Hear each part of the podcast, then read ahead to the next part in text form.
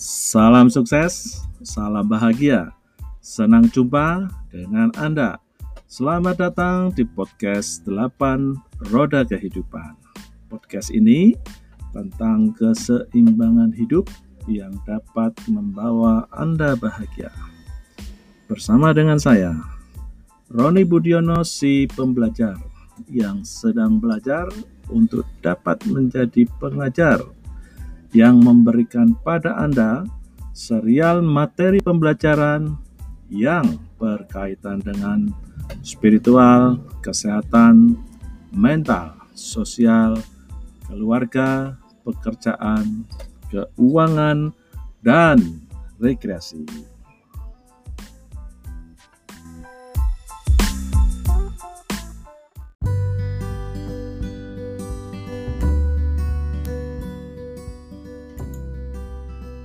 Gunakan ritual.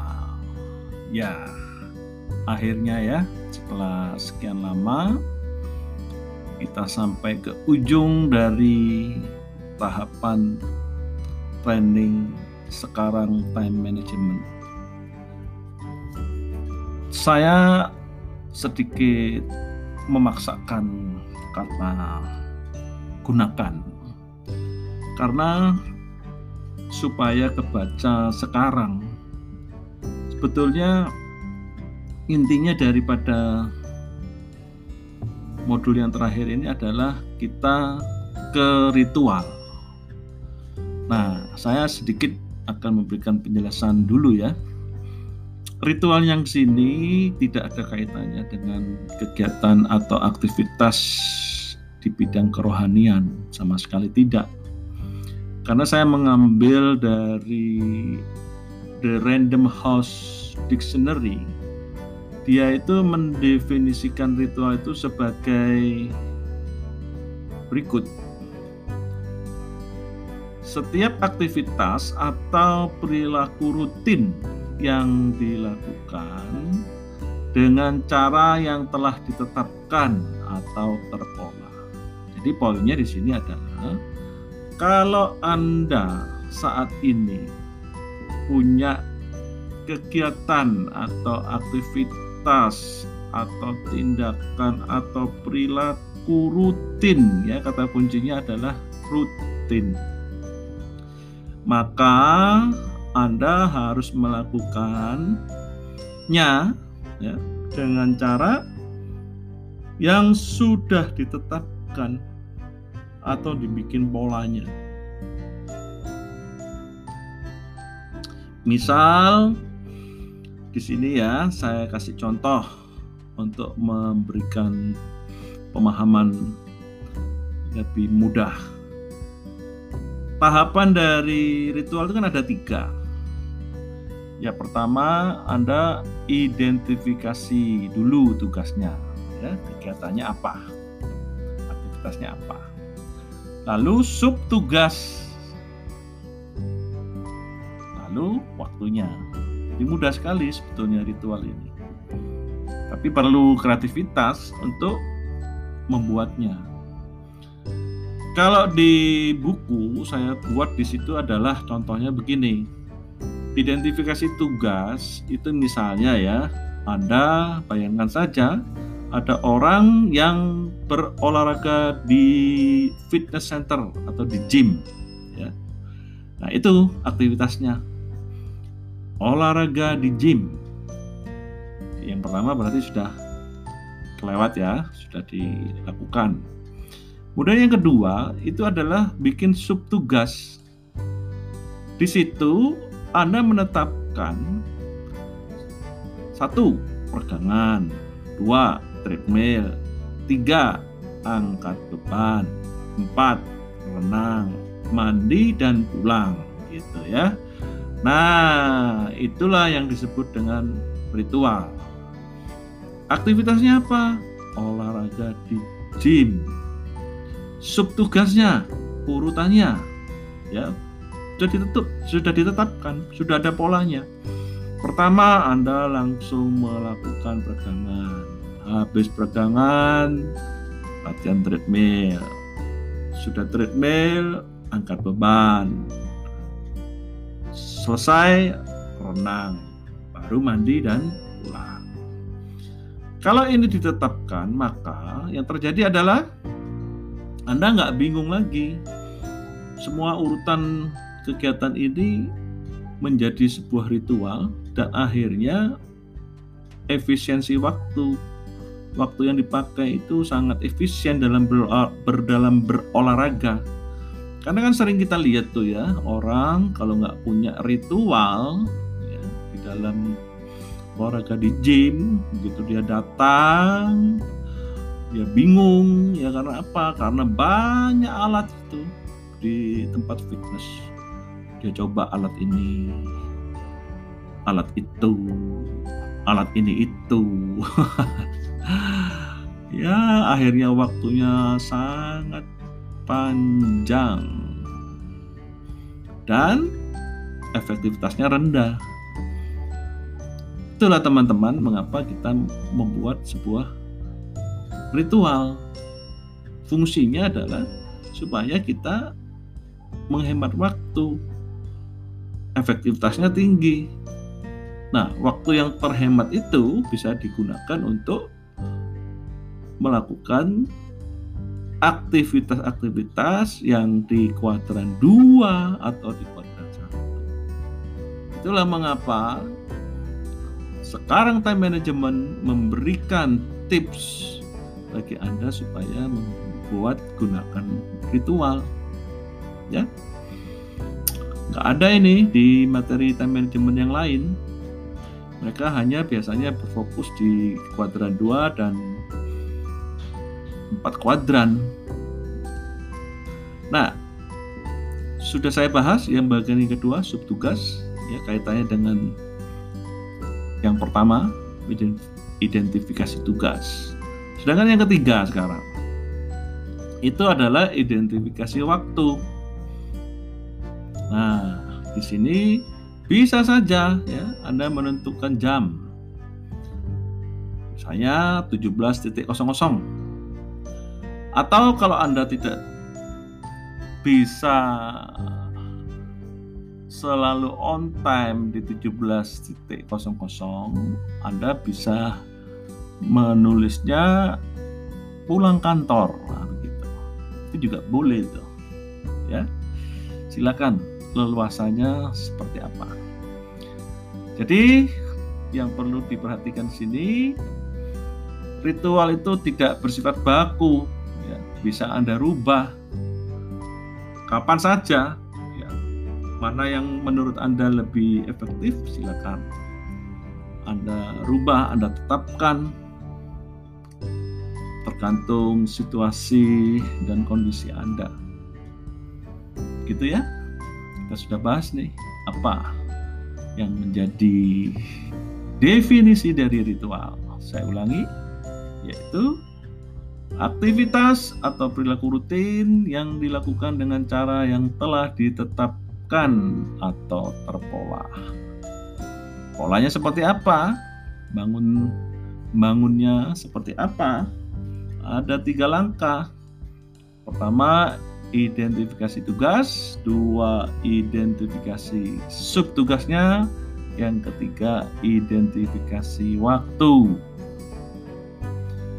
Nah, karena ini kaitannya dengan produktivitas, ya, anda akan dituntut tuh penggunaan daripada time management ini sebetulnya kan inginnya supaya Anda bisa mengatur waktu supaya produktivitas kerja Anda itu bisa lebih bagus, ya, lebih baik.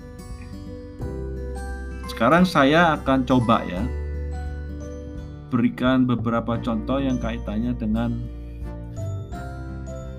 ritual produktivitas. Misalnya nih ya, ada seorang pimpinan, supervisor penjualan misalnya ya, itu dia punya aktivitasnya begini. Dia menyisihkan waktu untuk memeriksa email, berita, situs web, situs web pada pagi, siang, sore, atau malam hari. Ya.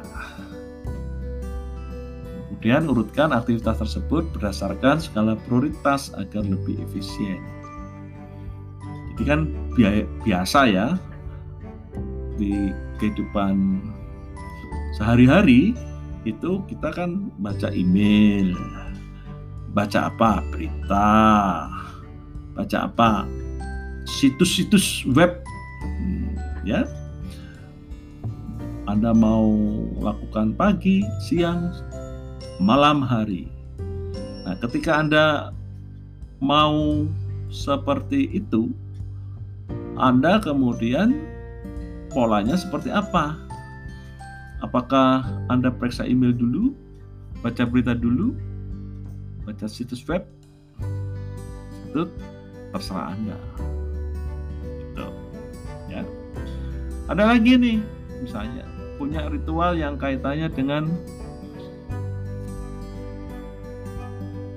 memeriksa lembar jurnal produktivitas secara rutin ya 10 menit di pagi hari untuk update 10 menit pada siang hari untuk update dan 10 menit di malam hari untuk mengevaluasi hari itu dan membuat daftar baru untuk keesokan harinya. Itu juga bisa. Apa yang akan Anda buat ritualnya? Dalam 10 menit di pagi hari, 10 menit di siang dan di malam hari. Apa? Ketika Anda mau memeriksa lembar jurnal produktivitas. Subtugasnya apa? Misalnya ya. Ada lagi nih contoh ya. Misalnya ada orang ya setiap pagi itu melakukan tugas secara rutin dan teratur dengan mempersiapkan baju kerja dan bekal makan siang pada malam sebelumnya. Ada nggak? Jadi maksudnya dia selalu rutin tuh malam hari sebelum tidur dia menyiapkan baju kerjanya dan bekal makan siang. Itu juga boleh tuh sebagai ide. Jadikan ritual sehingga pada pagi harinya wah itu sangat efektif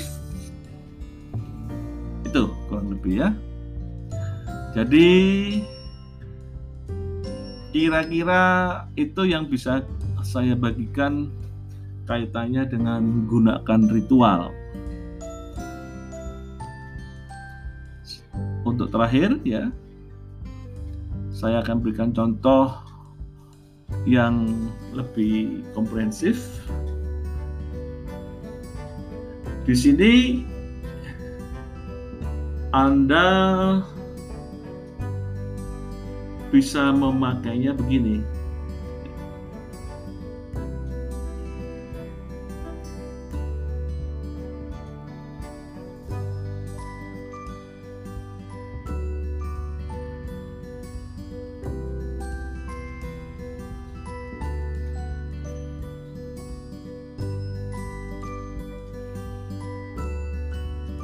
Teman-teman, ini ada satu contoh lagi yang bagus ya. Di mana bagian pemicu atau trigger dari ritual yang kita pakai jadi bukan waktu yang spesifik tapi bisa menggunakan pemicu ya triggernya. Contoh ya. Pemicu ritualnya adalah jam istirahat siang hari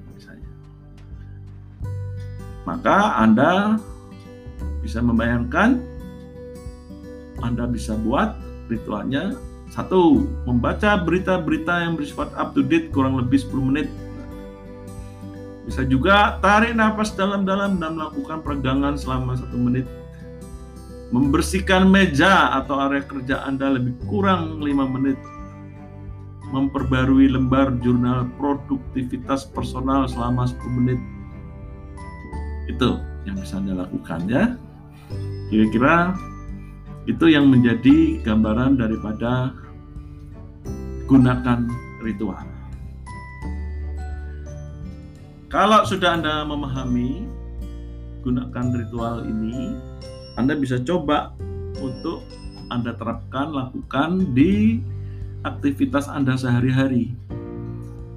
Ingat saja tugasnya apa, lalu buat sub sub tugasnya, lalu identifikasi waktunya. Hanya tiga itu saja. Tapi kalau Anda melakukannya dengan baik, dengan bagus, maka kebiasaan rutinitas yang Anda jadikan ritual itu akan membantu Anda untuk menghemat waktu, mengefisiensi waktu, sehingga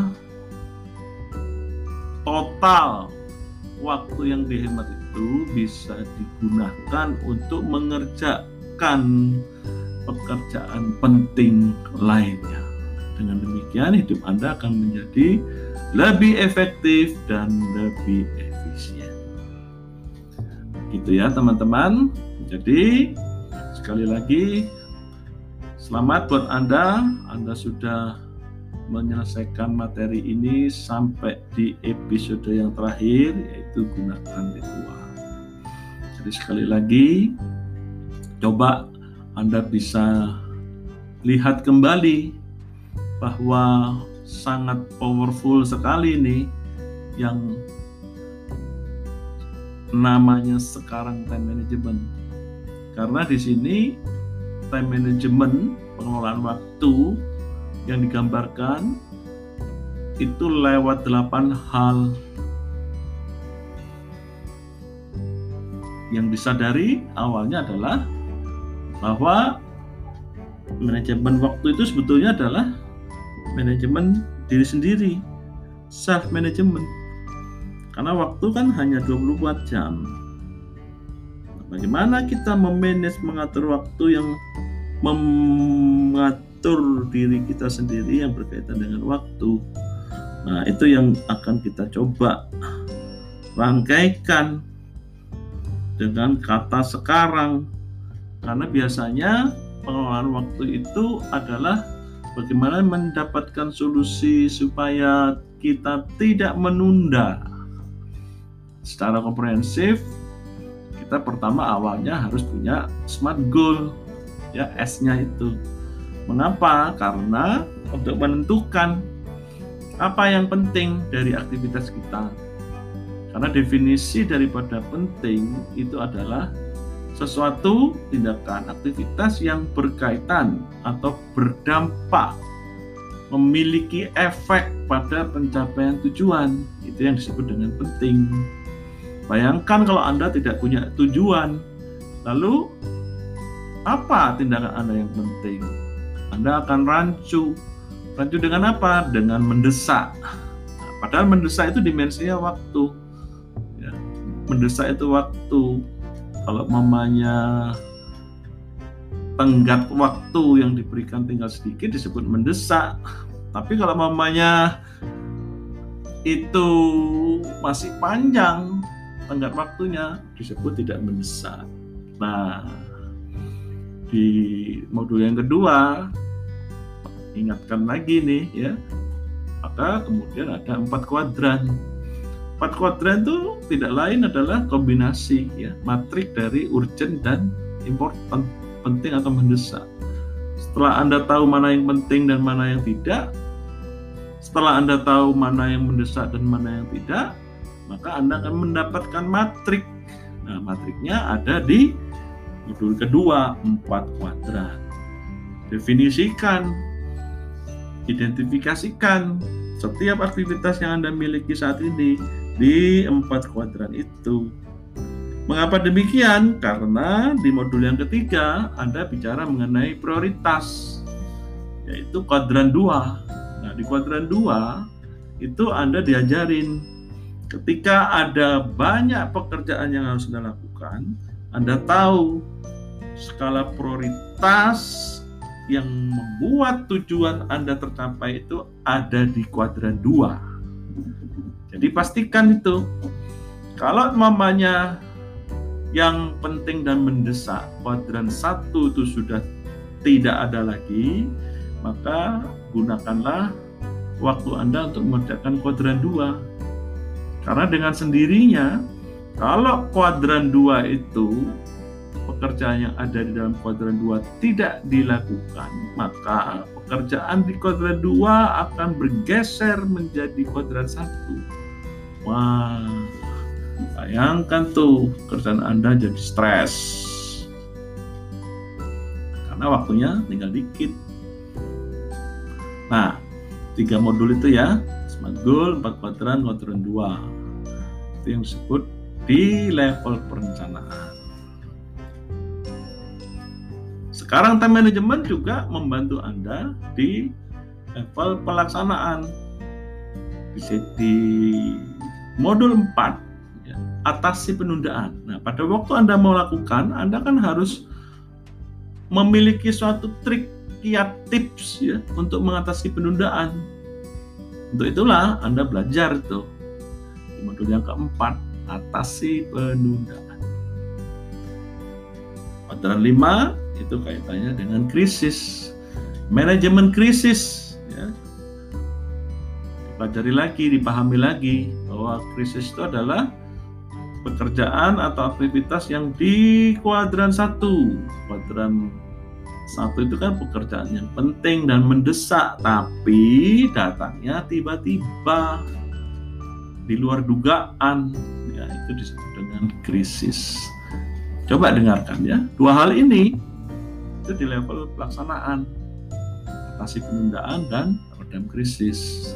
Sedangkan tiga modul yang terakhir atasi penundaan niatkan delegasi gunakan ritual ini untuk efisiensi waktu. Ya bagaimana produktivitas Anda tetap bagus dengan waktu yang lebih minimal dengan waktu yang lebih sedikit ada penghematan waktu. Tujuannya apa? Kalau waktunya hemat, bisa Anda kerjakan untuk pekerjaan yang penting. Entah itu di kuadran satu dan di kuadran. Baik teman-teman, demikian apa yang menjadi materi daripada sekarang time management. Sukses buat Anda semua.